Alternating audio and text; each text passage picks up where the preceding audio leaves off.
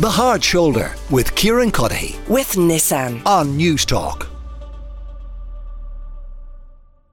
uh, a much more serious uh, story out as well today about alcohol consumption in Ireland. So it was a survey of uh, teenagers. It was carried out by the North Dublin Regional Drug and Alcohol Task Force, but a massive survey of over two and a half thousand of them. And what I found is about a quarter of teenagers between 14 and 16 years of, o- uh, of age drank alcohol last year. What I think caught the attention of many people was that it found young girls much more likely to drink than young boys. So Henry McKean has been in Coolock today meeting those teenage girls and their mums, asking them if this, if this rings true. I was underage and I got served in a, uh, a pub. Uh, So that was your first drink. 16 years of age, yeah. You were 16 years of age. Uh, 16. And uh, I got served in the pub, yeah. And I got served for my friends. Some of them couldn't get served, but I got served. Does it surprise you that teenage girls are far more likely to drink than teenage boys? It's for Dutch courage they're doing it. It's for courage they're doing it so they can let their inhibitions down, let their hair down, and be forward. And when did you have your first drink? Mm, when I was 15. It was just in my friend's house. I mean, there's children walking the streets, like, but there's nothing in the community for children to do. Yeah, I had a strict, a strict mother, yeah, so it was kind of more respect for your mother and more for us to do as children. And did you ever go drinking in fields when you were young? Oh, when we were 17, yeah. Never. You haven't had a drink yet. And I know your mum was standing champagne- there. No, we, we were only home from Australia and she tried champagne over. It was a big holiday, so we let her have a glass of champagne. So you had some champagne. Yeah. You were 14 when you got your first drink, and how did you get it? Uh, just hanging around outside an off licence, waiting for someone to buy the drink for You us. just asked them. just said, asked "Could you-" someone, yeah. Now most people said no, but then they eventually, so we got somebody who said, yeah. I have a teenage daughter. I'd, I'd get for her. You'd get it from. Yeah, yeah, yeah. And you'd let her have a few drinks Yeah, at home. Yeah, once she's with me, I'd let her. Did you get a, an aunt or an uncle or a, you know, someone, someone, someone a little bit older than them to go in and get it? And they'll go off and sit outside the house or in a park or something like that. It's common in Dublin, you know what I mean? And how do you feel about drinking in a park? Uh, just, I I used to do it now when I was younger, but like as you get older, you get, you get wiser. So Well, I had my first drink when I was about 14, so, and I never drank after that, so You didn't like it. no. I had a bad experience and I never did it again. And where did you get it from? Uh, people buying outside shops And where did you drink it? on the fields with my friends. In the fields. In the fields, yeah. I do worry about the children drinking. You know, they're still able to get drink from the off licence, you know, underage. And there is a problem. You know, and I think it's both sexes, really. You think it's both sexes? Yeah, yeah. And it could be down to peer pressure. You know, that one person drinks and encouraging the other one to drink. Do you think there is a problem in North Dublin? I do, yeah. Yeah, because there's bigger groups of girls. So you think girls yeah, do? I think a lot more. Yeah, I do, think I was about 14 or 14. When you had your yeah. first drink. Can of Stonehouse. And what is that? Cider, yeah, had four cans. Four cans of Yeah. cider. And where did you drink them? Down in Clongriffin Park. So in a park. Yeah, yeah, around St Anne's and all, yeah. You're a teenager. Do you think Yeah. teenage girls drink more than teenage boys? Yeah, I do think girls do drink a lot more than boys. At least I know from like my friends and even from him that we would drink more. And why is that? I don't know, kind of just the norm. Like girls always just drank more than boys. I found. Do you think she drinks more than you?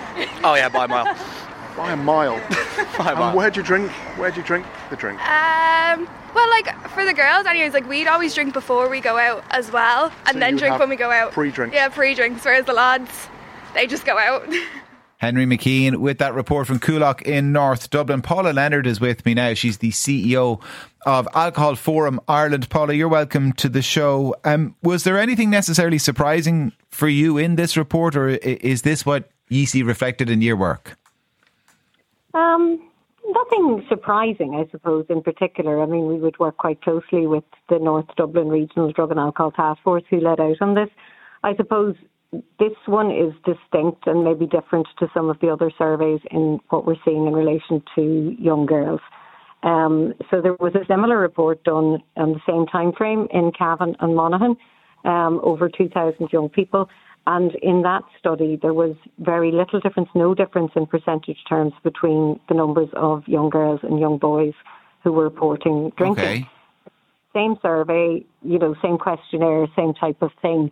So, um, you know, what we are seeing though is there used to be a much bigger difference. Boys were always far more likely to drink um, than young girls. So the numbers of girls drinking has increased. Um, and this particular survey for this particular area of Ireland is saying that there's a concern in relation to young and, um, girls. And, and is it that girls are drinking more and boys are still, you know, drinking to the same degree, or have the, the, the, the rate of boys underage drinking has that come down at all? Um, I suppose, look, there's some good news in the national picture. We know that less teenagers are drinking um, than there would have been previously. We've known that since about 2019 that the figure was coming down. What we need to be concerned about, about both boys and girls, because this isn't a good picture overall for either, is that among the teenagers who are saying that they're drinking, they're drinking significantly more than they were in the past.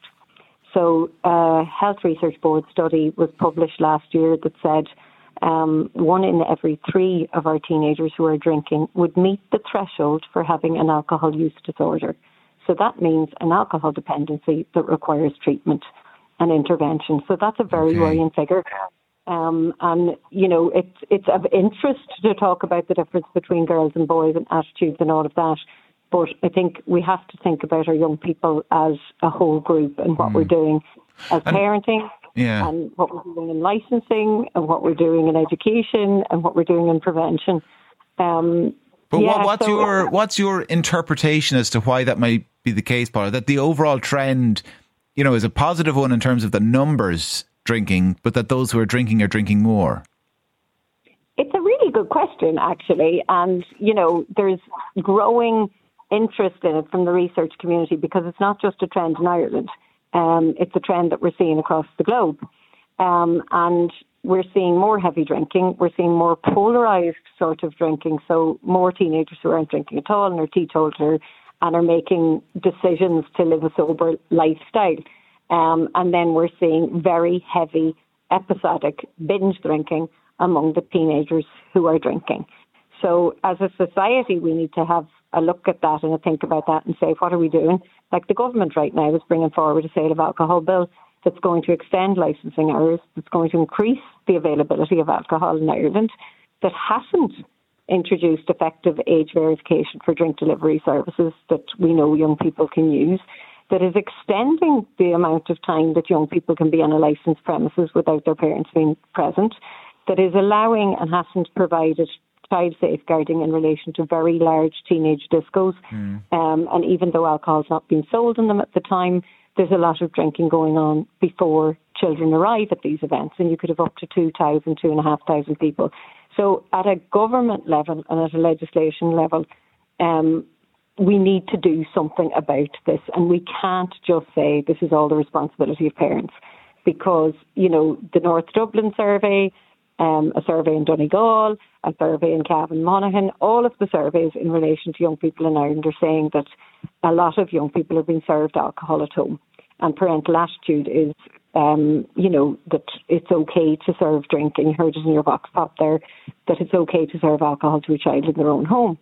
So we have to have a cultural change, but legislation has to support that. In relation to girls, I think we know that young girls are more susceptible to marketing and advertising than young boys are. Um, but in relation to the girls, the other thing we have to pay attention to is that in a you know 2019 study, um, quite a number of young girls, when they were asked about issues relating to alcohol, um, had said that they feel unsafe. So 46% mm. of girls were made to feel afraid in a public space due to alcohol. Well, it's, it's interesting because what, what, what stood out for me, amongst other things, um, in it was um, the the degree to which young people, particularly young girls, are drinking as uh, a coping mechanism. That that, that that they do it when they're um, confronted with issues around death or suicide or illness within their peer group or community. Okay, and look, let, let's think about the messages young girls are getting. You know, we're, we're thinking about wine o'clock and mammy is stressed and she has a reward, which is wine. Marketing and alcohol companies know those messages really well. So there is heavy segmented marketing that's targeting women, and that is also targeting young girls. The alcohol industry globally is spending millions in researching that and the effectiveness of that. There is an absolute worry because in the ESPAD study, you know, more young girls than young boys reported drinking to lift their mood. In the North Dublin survey, they're saying it's associated with, you know, dealing with challenging or traumatic events in their lives. And in the Cavan Monaghan study, which I referenced, there was no difference in alcohol consumption, but girls were more likely to report having poor mental health. Mm. So, right, your observations are absolutely well placed um, in terms of, you know, the difference. There are gender differences, and we do have causes for concern in relation to the safety in public spaces of young girls, in relation to the mental health and well-being of young girls, and in relation to the messages that they're getting from the alcohol industry um, and others. Okay. Well, listen, Paul, it's been really interesting uh, talking to you. Paula Leonard is the CEO of Alcohol Forum Ireland. David Hall was with me a little bit earlier. Uh, he formerly worked with Inner City Helping Homeless, uh, amongst other organisations. And I just thought it was interesting. He's got two 14 year old girls, and to him, this was the biggest story of the day because obviously this is impactful uh, for him uh, and in his house. And I'm sure lots of you uh, will be in agreement. Uh, we want to legalise drugs. Question mark, says one listener. This country needs a wake up. The Hard Shoulder with Kieran Cuddihy. With Nissan. Weekdays from 4 on Newstalk.